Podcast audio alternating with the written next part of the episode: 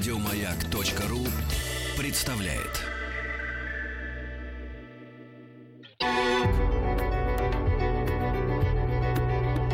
Много букв. Много букв. Любимые тексты главных персон современности.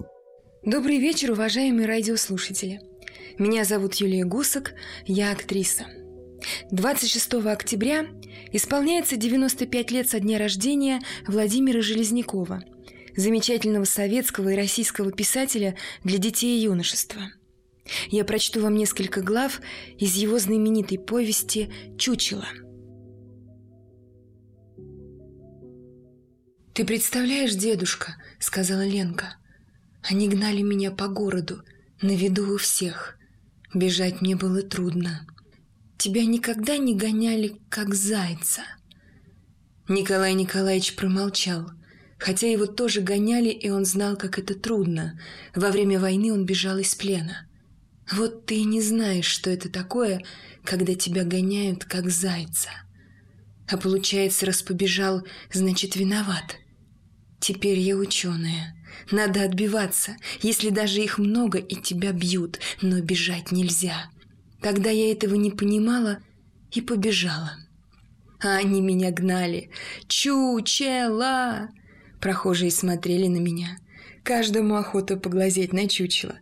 Тогда я переходила на шаг, но чтобы получилось, что вроде бы не я убегала и вроде бы не мне кричали. Один раз они меня нагнали, и Валька схватил меня за руку.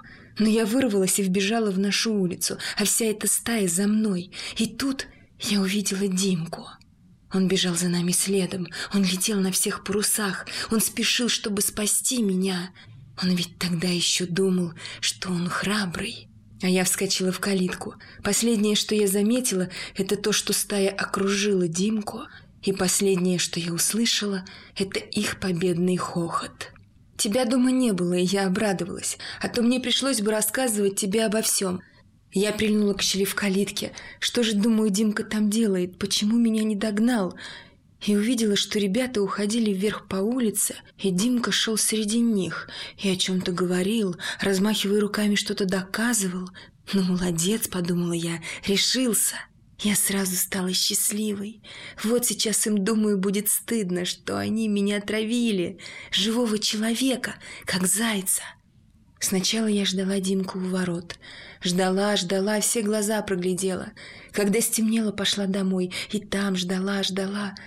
Потом не вытерпела, сил у меня ждать больше не было, понимаешь, дедушка? И позвонила Димке. К телефону подошла Светка – «А Димки дома нет», — сказала она и быстро протараторила. «Жених и невеста телетели тесто». Я засмеялась, повесила трубку и стала веселиться. Прыгала по комнате, танцевала под слова «телетели тесто», «жених и невеста». В это время кто-то постучал в окно. «Димка!» — закричала я и бросилась открывать окно. В окно высунулась громадная медвежья морда — ну прямо настоящий медведь, и как зарычит рррр. Конечно, я испугалась. И всякий бы испугался. Отскочила от окна, погасила свет, чтобы меня с улицы не было видно, а сама прижалась к стене и дрожу. И тут хлопнула дверь, и пришел ты, сказала Ленка. А я как закричала, кто там, помнишь? Николай Николаевич кивнул, что помнил. Он очень хорошо помнил этот день, потому что именно тогда он случайно заехал в деревню Вертушино, зашел к бабушке Колкиной, и та отдала ему Машку. Он и не мечтал об этом никогда. Просто нет-нет, да заезжал в Вертушино, чтобы побыть у Колкиной и полюбоваться на картину. Это был небольшой холст, написанный с какой-то невероятной открытостью – в этой девочке трепетала жизнь, и почему-то было очень страшно за нее. Так она была не защищена перед миром. Может быть, потому что она после болезни и острижена, подумал он тогда. В тот день, когда он получил Машку, он был счастлив как ребенок и спешил домой на всех парусах. Ему хотелось, нестерпимо хотелось побыстрее добраться до дому и повесить картину на стену. Он спешил домой, почти не разбирая дороги, попадая в лужи, натыкаясь на случайных прохожих. И вот тут, когда он ворвался в дом, когда внес Машку как драгоценность, его вернул к жизни Ленкин крик «Кто там?». Николай Николаевич ответил радостно. «Посмотри, что я принес!» «Тихо!» – ответила ему Ленка откуда-то из темноты. «А ты почему сидишь без света?» – спросил Николай Николаевич и от волнения в спешке забыл, где находится выключатель. Он уронил в темноте стул, чертыхнулся и, наконец, зажег свет и увидел испуганную Ленку. Удивительно, до чего же он был недогадлив. Просмотреть человека, который бок о бок жил с ним.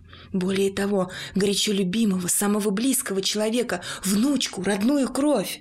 «Там за окном медведь», — сказала она. «Медведь? Ха, белый или серо-буро-малиновый?» — радостно пошутил он. «А я тебе говорю, там человек какой-то!» — шепотом сообщила Ленка. Он нацепил на голову морду медведя и хотел влезть к нам в окно. После этого Николай Николаевич все же подошел к окну, открыл его, выглянул, чтобы успокоить ее, и сказал «Никого нет. В темноте что хочешь привидеться, а ты испугалась, дурочка». И больше он не слышал, о чем она говорила, потому что развернул полотенце и достал картину. Николай Николаевич думал, как он сейчас поразит Ленку. «Ты взгляни, взгляни, Елена!» Самая главная мечта его заключалась в том, что он хотел, чтобы Ленка полюбила дом и картины, которые его населяли, как он сам все это любил. «Ты взгляни, взгляни!» – твердил Николай Николаевич. «Какая нам вышла удача! Бабушка Колкина отдала, точнее, подарила нам картину. Я хотел заплатить за нее деньги, ни в какую, подарила.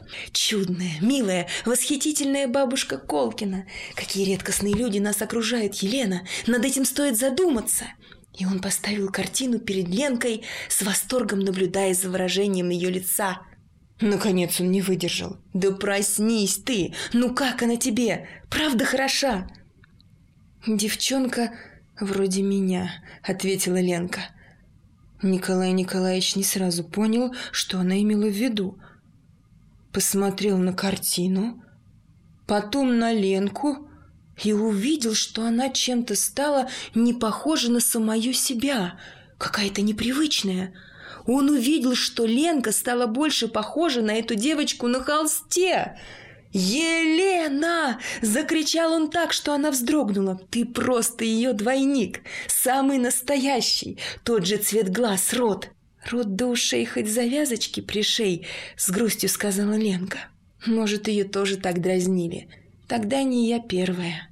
«Вот именно!» – обрадовался Николай Николаевич. «Ну, улыбнись, улыбнись! Ты замечательно улыбаешься!» Ленка застенчиво улыбнулась, и уголки ее губ привычно поползли к ушам. Николай Николаевич схватил холст, перевернул его и на тыльной стороне увидел размашистую надпись, сделанную черной краской «Год семидесятый». «Как же я сразу не догадался, старый дурак!» Столько лет смотрел на нее и не догадался. Отец мне рассказывал эту историю. Она, он показал на Машку, подарила эту картину какой-то своей любимой ученице. А когда ту арестовали жандармы, картина затерялась, последняя его работа. Николай Николаевич помолчал, потом испуганно величественно, еще не веря до конца в это чудо, объявил «Елена, я схожу с ума. Возможно, даже более того, я уверен в этом. Девчонка эта, сестра моего деда, баба Маша, Машка, Машенька, Мария Николаевна Бессольцева – знаменитая особа, жертвенница, святая душа. Я ее очень хорошо помню. Она жила в твоей комнатке. Когда она умерла, ее хоронил весь город. Николай Николаевич бегал по комнате, потирал руки, задыхался, не обращая на это внимания, хватался за сердце, не понимая, что оно у него болит. «Боже мой!» – продолжал бушевать он.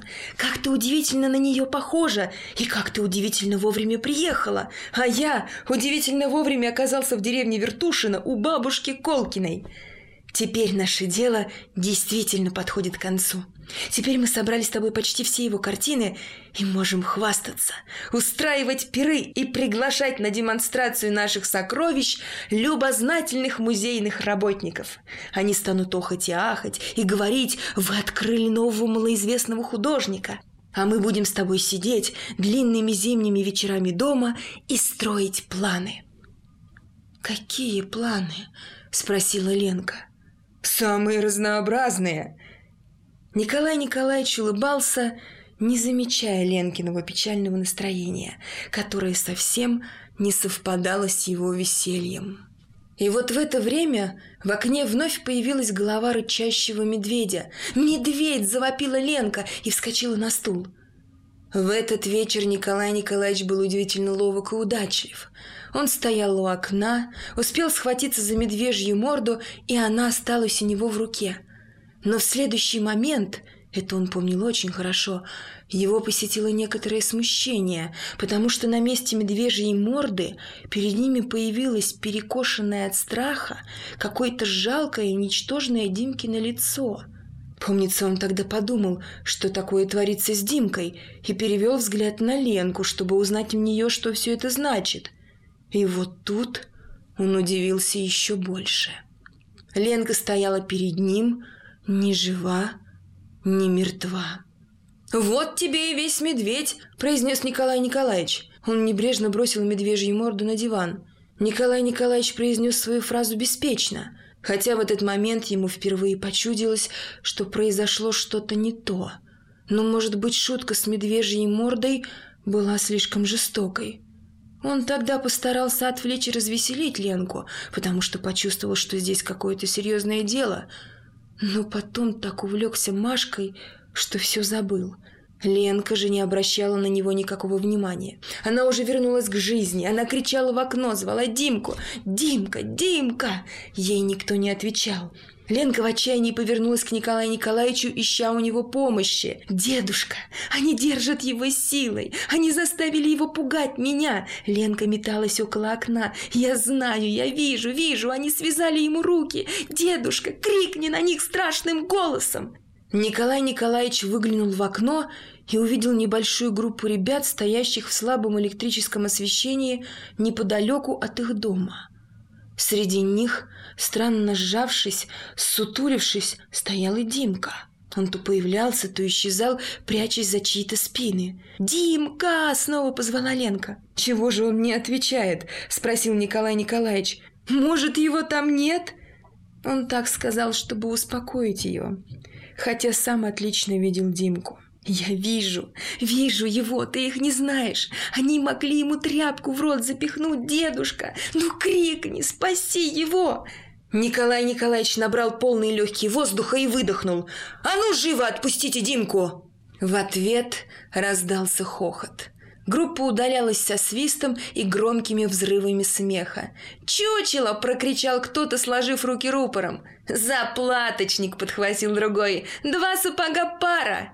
И снова стихло. Ленка схватила куртку и бросилась к двери. Николай Николаевич попытался ее остановить. «Пусти, пусти!» Ленка рвалась из рук Николая Николаевича, извиваясь всем телом, захлебываясь от волнения словами и скороговоркой выкрикивая «Он там может задохнуться с тряпкой во рту, а ты меня не пускаешь!» И, конечно, в конце концов она вырвалась и убежала. Николай Николаевич высунулся в окно. «Лена!» – позвал Николай Николаевич без всякой надежды на ее ответ. Так оно и вышло. Никто ему не ответил. Николай Николаевич хотел тут же идти за нею, это он помнил точно, но взгляд его натолкнулся на Машку. Он замер, застыл, его поразил тогда цвет неба на картине – Красновато-синий, мрачный, тяжелый, предгрозовой, он был виден в проеме дверей. И легкая, невесомая, ослепительно светлая фигурка Машки на этом тревожном фоне почти взлетела над землей. Он стоял неподвижно, как в забытии. Где-то звякнуло разбитое стекло, это смутно отложилось в его памяти, но не более того. Где-то кто-то кричал «Вон она, вон, держите!»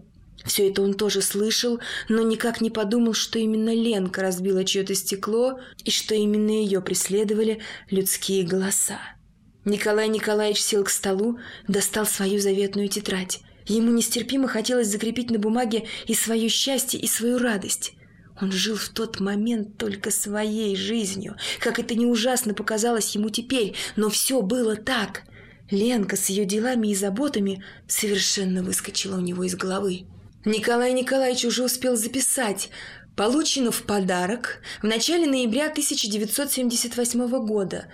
Но вошла Ленка, Платье и куртка в грязи, закрыла глаза, как-то странно прислонилась к косяку дверей и сползла по нему на пол.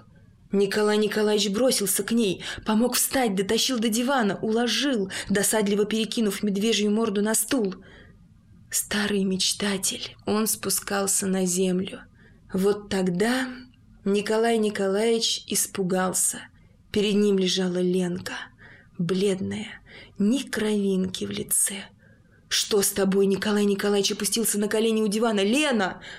Он подумал, что она ему не ответит. А она громко, жалобно, взахлеб произнесла «Дедушка, он меня обманул». «Обманул?» – переспросил Николай Николаевич.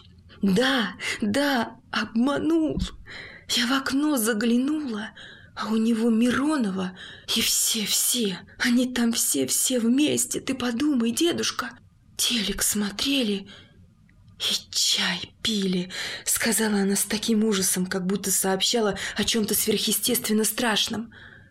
Я думала, у него руки связаны и тряпка во рту, а они чай пили. Ну и что же?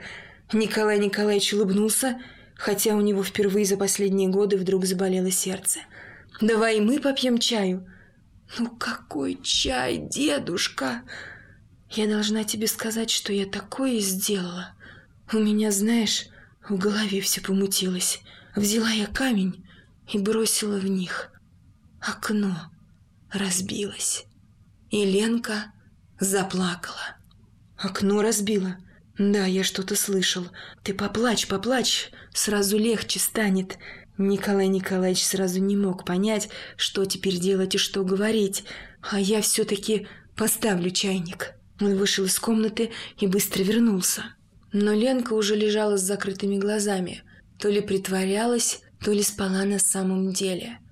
Николай Николаевич долго стоял посреди комнаты, потом взял со стула медвежью морду, положил ее на стол, а сам сел на освободившееся место и теперь уже без всякой радости, а скорее машинально дописал в свою тетрадь. В деревне Вертушина у Натальи Федоровны Колкиной картину художника Н. И. Бессольцева, на которой изображена его внучка Маша в возрасте 10-11 лет. Это последняя работа художника, сделанная незадолго до его смерти. На следующий день после праздников я стирала платье, снова начала свой рассказ Ленка. Когда я бросила камни в Димки на окно, то упала в лужу и вся перепачкалась. Я стирала платье и все думала, думала про Димку. И вдруг поняла, ненавижу его. Тут мне кровь как бросилась в голову. Я влетела в комнату и стала хватать свои вещи, чтобы уехать. Вот тогда он попляшет. Будет мне письма писать, думала я. А я ему не отвечу. Хоть десять писем в день, хоть сто штук. Ни за что не отвечу, никогда. А сама носилась по комнате и хватала, хватала свои вещи и запихивала их в портфель. И вдруг увидела в окно, что в наш сад вошел Димка. Я схватила платье и выбежала в сад, ну, вроде надо его высушить. В общем, выскочила в сад, вешаю платье, а у самой сердце знаешь, как прыгало. Димка подошел и остановился позади меня. Я сделала вид, что не слышу, что он стоит и дышит мне в затылок. Наконец не выдержала и оглянулась. Он стоял передо мной, низко опустив голову. Постоял так и выдавил. «Ты знаешь, кто я?» «Кажется, я тебя узнаю. Ты вроде бы Димка Сомов». Медленно отчеканила я, чтобы он не заметил, что у меня голос дрожит. Потом взглянула на него. Вижу, он волнуется больше меня. «Если бы ты знала, кто я на самом деле, то не улыбалась бы и не шутила». Он на секунду замолчал, а потом тихо-тихо произнес, одними губами прошептал, «Потому что я подлый, самый подлый трус». «Ты трус?» — говорю я ему. Никакой ты не трус. Ты же у Вальки собак отбивал. Ты даже Петьки не побоялся. Ты же Маргарите всю правду выложил. А он нет, нет, нет. Права, Маргарита. Я жалкий последний трус. Ты говоришь, я сознался Маргарите? А знаешь почему? Потому что я хотел себе доказать, что ничего не боюсь. А я боюсь. Боюсь. Подраться с кем-нибудь мне не страшно, а вот сказать всем правду я не могу. Он поднял на меня глаза. «Дедушка, они были полны слез». «Но теперь я всем-всем все расскажу», — сказал Димка. «Вот увидишь, ты мне веришь». «Верю», — ответила я, и сама, как дурочка, расцвела. Димка подошел ко мне и поцеловал. «Представляешь, поцеловал», — произнесла Ленка по складам. Я сначала засмеялась, а потом как окаменела. Может быть, я простояла бы так до утра, если бы не раздался крик Вальки. «Попался, Сомик!» – заорал он. «Пришел тебе конец!» Потом рассмеялся и крикнул. «Всем расскажу, что ты ходишь к Бессольцевой!» А сам в это время стаскивал с веревки мое платье. Я рванулась к нему, а он отбежал. «Чучело, привет!» и помахал моим платьем над головой. «Ну, гад!» – закричал Димка и бросился вслед за Валькой. Тот метнулся к забору, взобрался на него, легнул Димку ногой и спрыгнул на ту сторону. Димка сорвался с места. «Подожди!» – закричала я. «Я с тобой!» «Нет, я сам!» Он вдруг совсем успокоился. Лицо его стало прежним, давно мне знакомым. «Ты еще там испугаешься!» «Ну, жди меня!» Решился, наконец, Димка и ушел. Он шел к калитке легкой походкой, человека, у которого легко на душе. Ну, как будто ничего его не мучает и не тяготит. На меня напал страх. Я подумала, что зря отпустила Димку одного. Ну, думаю, Димку изобьют. Ну, думаю, достанется ему на орехи. И погнала следом за ним. Много букв. Много букв. Любимые тексты главных персон современности. Добрый вечер, уважаемые радиослушатели. Меня зовут Юлия Гусак, я актриса. Вы слушаете отрывок из повести Железнякова «Чучело». Димку я не догнала. Перед самым моим носом он нырнул в сарай, где собралась Мироновская компания. Я нашла дыру в прогнившей стене и прижалась к ней. Подумала, что Димке без меня сознаться будет легче – а если понадобится, я рядом, тут же прилечу на помощь. Они там были все в сборе и хохотали над рыжим, прям катались со смеху. Только Миронова с безразличным видом стояла в стороне и думала о чем-то своем. А все из-за чего? Рыжий напялил мое платье, которое стащил Валька, и потешал их. Ну, им и было весело. Я тоже хихикнула. Всегда смешно, когда мальчишки влезают в девчоночье платье. А тут я услышала их крики. «Ну ты артист, рыжий, точно чучело. Она наша красавица, рот до ушей хоть завязочки пришей». После этого я поняла, что рыжий изображал меня. Цеплялся ногой за ногу, падал, крутил головой, вытягивал шею и улыбался, растягивая губы до самых ушей. У него здорово похож получалось. И тут Димка вышел вперед. Рыжий, «Снимай платье», — долетел до меня его голос. Димка стал срывать с рыжего платья, а тот оттолкнул его и крикнул «Ой, не трогай меня, я боюсь щекотки!» Все снова захохотали, потому что рыжий подделался под мой голос. Железная кнопка, не меняя позы и не поворачивая головы в сторону Димки, сказала «Сомов, чем к рыжему приставать, лучше скажи, где ты был сейчас?» Димка сделал вид, что не слышал вопроса что он очень увлекся спасением моего платья. Он за это платье хватался, как утопающий за соломинку. И вот в это время между Мироновой и Димкой произошел разговор, который я никогда не забуду, который решил все. Но не вообще, а для меня все, понимаешь? «Ты что у нее делал?» – спросила Миронова. «Что хотел, то и делал», – ответил Димка. «Ты пожалел ее?» – продолжала свой допрос Миронова. «Предположим, пожалел, а Миронова ему «Эх ты, хлюпик!» Жестко так, жестко сказала и с отвращением отвернулась от него. И тут Димка наконец набрался храбрости. Ну а если это сделала не она? Ну а если это сделал я? И с вызовом улыбнулся, оглядывая всех.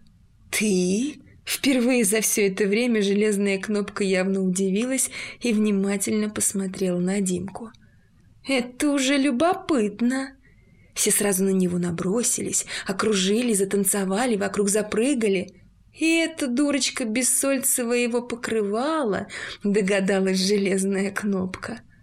Наступила тишина. Все молча смотрели на Димку. Он как-то криво ухмыльнулся, его лицо меня испугало. Может быть, он сам еще не знал, что он сделает в следующий момент, а лицо уже стало как в классе, когда глаза у него побелели от страха. И пошутить говорить нельзя, а сам засуетился, заулыбался. Шуток не понимаете. Миронова и не понимала таких шуток. «Ты мне в глаза, — говорит, — в глаза смотри!» Димка оттолкнул ее. Он не захотел смотреть ей в глаза. «Отстань, я же сказал, это шутка!» Он неестественно рассмеялся. «Шутка!» И вдруг всем весело подмигнул. А меня как обухом по голове, как подмигнул он им. Все поплыло перед глазами, и голова закружилась. А железная кнопка кричала свое. «Ты мне в глаза смотри!» И вдруг они все одновременно пошли на Димку – я бросилась в сарай, чтобы он увидел меня, чтобы не боялся, что он один. Я даже про подмигивание его в тот момент забыла – они его прижали к стене. Мне его не было видно. Только долетал из свалки его захлебывающийся голос. «Вы обалдели!» Я решил помочь Бессольцевой. Ее жалко. Вы что, не люди? Я кусалась, царапалась, пока не добралась до него. Думала, что еще не пропал, разжалел меня. Я дралась и вопила. «Пустите, пустите!» «Смотрите! Чучело!» Почему-то шепотом произнес Рыжий. «Сама пришла!» «Сама», — сказала я. «И не боишься?» — спросил лохматый. «Не боюсь». Я повернулась к Димке и улыбнулась ему и сказала, «Я не могла больше тебя ждать, вот и пришла». Димка молчал. Я ему улыбалась, чтобы подбодрить его. Улыбалась до тех пор, пока он тоже не рожал губ. Жалко так улыбнулся, но все-таки... Валька захохотал. По-моему, они объясняются в дружбе. Подожди, Валька, сказала железная кнопка. Бессольцева, ты зачем к нам пришла? Я ей не ответила. Не хотела ничего сама говорить, хотела, чтобы Димка. Но Димка продолжал молчать. «Давайте устроим им мощную ставку», — предложила находчивая Шмакова. «Это же очень интересно». «Бессольцева», — начала железная кнопка, — «так кто же из вас предатель?» Она перевела взгляд с меня на Димку, потом с Димки на меня. «Ты или Сомов?» Я посмотрела на Димку и сказала. «Конечно, я». «Так ей думала», — сказала железная кнопка. «Сомов ее пожалел. Я же говорила, он хлюпик». Она повернулась ко мне. Лицо ее запылало справедливым гневом. «Ну что же ты молчишь? Падай на колени, кайся, а мы послушаем». Может быть, ты нас так разжалобишь, что мы и тебя простим?» Я подождала, пока она замолчала, и сказала Рыжему. «Снимай платье». «Пожалуйста», — заторопился Рыжий. Он снял платье и протянул мне. «На». А когда я хотела его взять, кинул через мою голову лохматому. Ничего не понимая, я бросилась к лохматому, он подразнил меня платьем, покрутил им перед моим носом и перекинул Вальке. И понеслось по кругу. Валька Шмаковой, Шмакова Попову, тот еще кому-то, и каждый дразнил меня. Быстрее, быстрее! Мне стало жарко. Я носилась, как угорелая, и прыгала, и хватала их за руки, но платье перехватить не могла. Быстрее, еще быстрее! Передо мной мелькал круг из их лица, я носилась в нем точно белка в колесе. Мне бы надо было остановиться и уйти, наплевать на это платье и на них, на всех наплевать, но я, как последняя дурочка, металась между ними, старалась их победить, не ради себя, ради Димки. И вдруг кто-то из круга бросил платье Димке, и тот поймал его. Я почувствовала, как все они напряженно затихли. Миронова сказала, «Вот вам и очная ставка. Наконец-то мы узнаем всю правду». Я подошла к Димке, протянула руку за платьем и улыбнулась ему. «Ну, пошли, поговоришь с ними в другой раз». Он не двигался с места и платье мне не отдал, но улыбнулся в ответ. И я ему еще раз улыбнулась, а руку все время держала протянутой. Так мы стояли и улыбались друг другу. И вдруг он швырнул платье через мою голову. Я совсем растерялась, просто не поняла, что произошло. Открыла рот с глупой своей улыбочкой и следила, как мое платье, совершив точно намеченную траекторию полета, упало в руки самой железной кнопки. «Ура!» – заорали все. «Молодец, Сомов!» – похвалила его железная кнопка. И тут я ударила Димку по лицу. «Дедушка!» Я ударила Димку по лицу вот этой вот рукой. Ленка протянула руку Николаю Николаевичу. А лицо, когда по нему бьешь, мягкое и теплое. Я до сих пор помню его на своей ладони, как будто держишь в руке бьющуюся птицу. В горестном и немом удивлении смотрела Ленка на свою руку и тело ее вздрагивало от каких-то невидимых ударов, причинявших ей глубоко внутри острую, живую боль. Николаю Николаевичу стало нестерпимо стыдно, ведь он тоже ударил. И кого? Ленку. Ты меня, Елена, прости. Николай Николаевич дотронулся до щеки. А я тебя уже давно простила, сказала Ленка. Сжечь ее на костре, закричал рыжий. «Хватайте ее!» — приказала железная кнопка. «И тащите в сад!» Мальчишки набросились на меня. Они повалили меня и схватили за ноги и за руки. Я легалась и дрыгалась изо всех сил, но они меня скрутили и вытащили в сад. Железная кнопка из Шмакова выволокли чучело, укрепленное на длинной палке. Следом за ними вышел Димка и стал в стороне. Чучело было в моем платье с моими глазами, с моим ртом до ушей. На шее у меня, то есть у чучела, болталась дощечка со словами «Чучело – предатель». Ленка замолчала и как-то вся угасла. Николай Николаевич понял, что наступил предел ее рассказа и предел ее сил. А они веселились вокруг чучела, сказала Ленка, прыгали и хохотали. Я придумала, я придумала. Шмакова от радости запрыгала. Пусть Димка подожжет костер. После этих слов Шмаковой я совсем перестала бояться. Я подумала, если Димка подожжет, то, может быть, я просто умру. «У меня нет спичек», — тихо сказал Димка. «Зато у меня есть». Лохматый всунул Димке в руку спички и подтолкнул его к чучелу.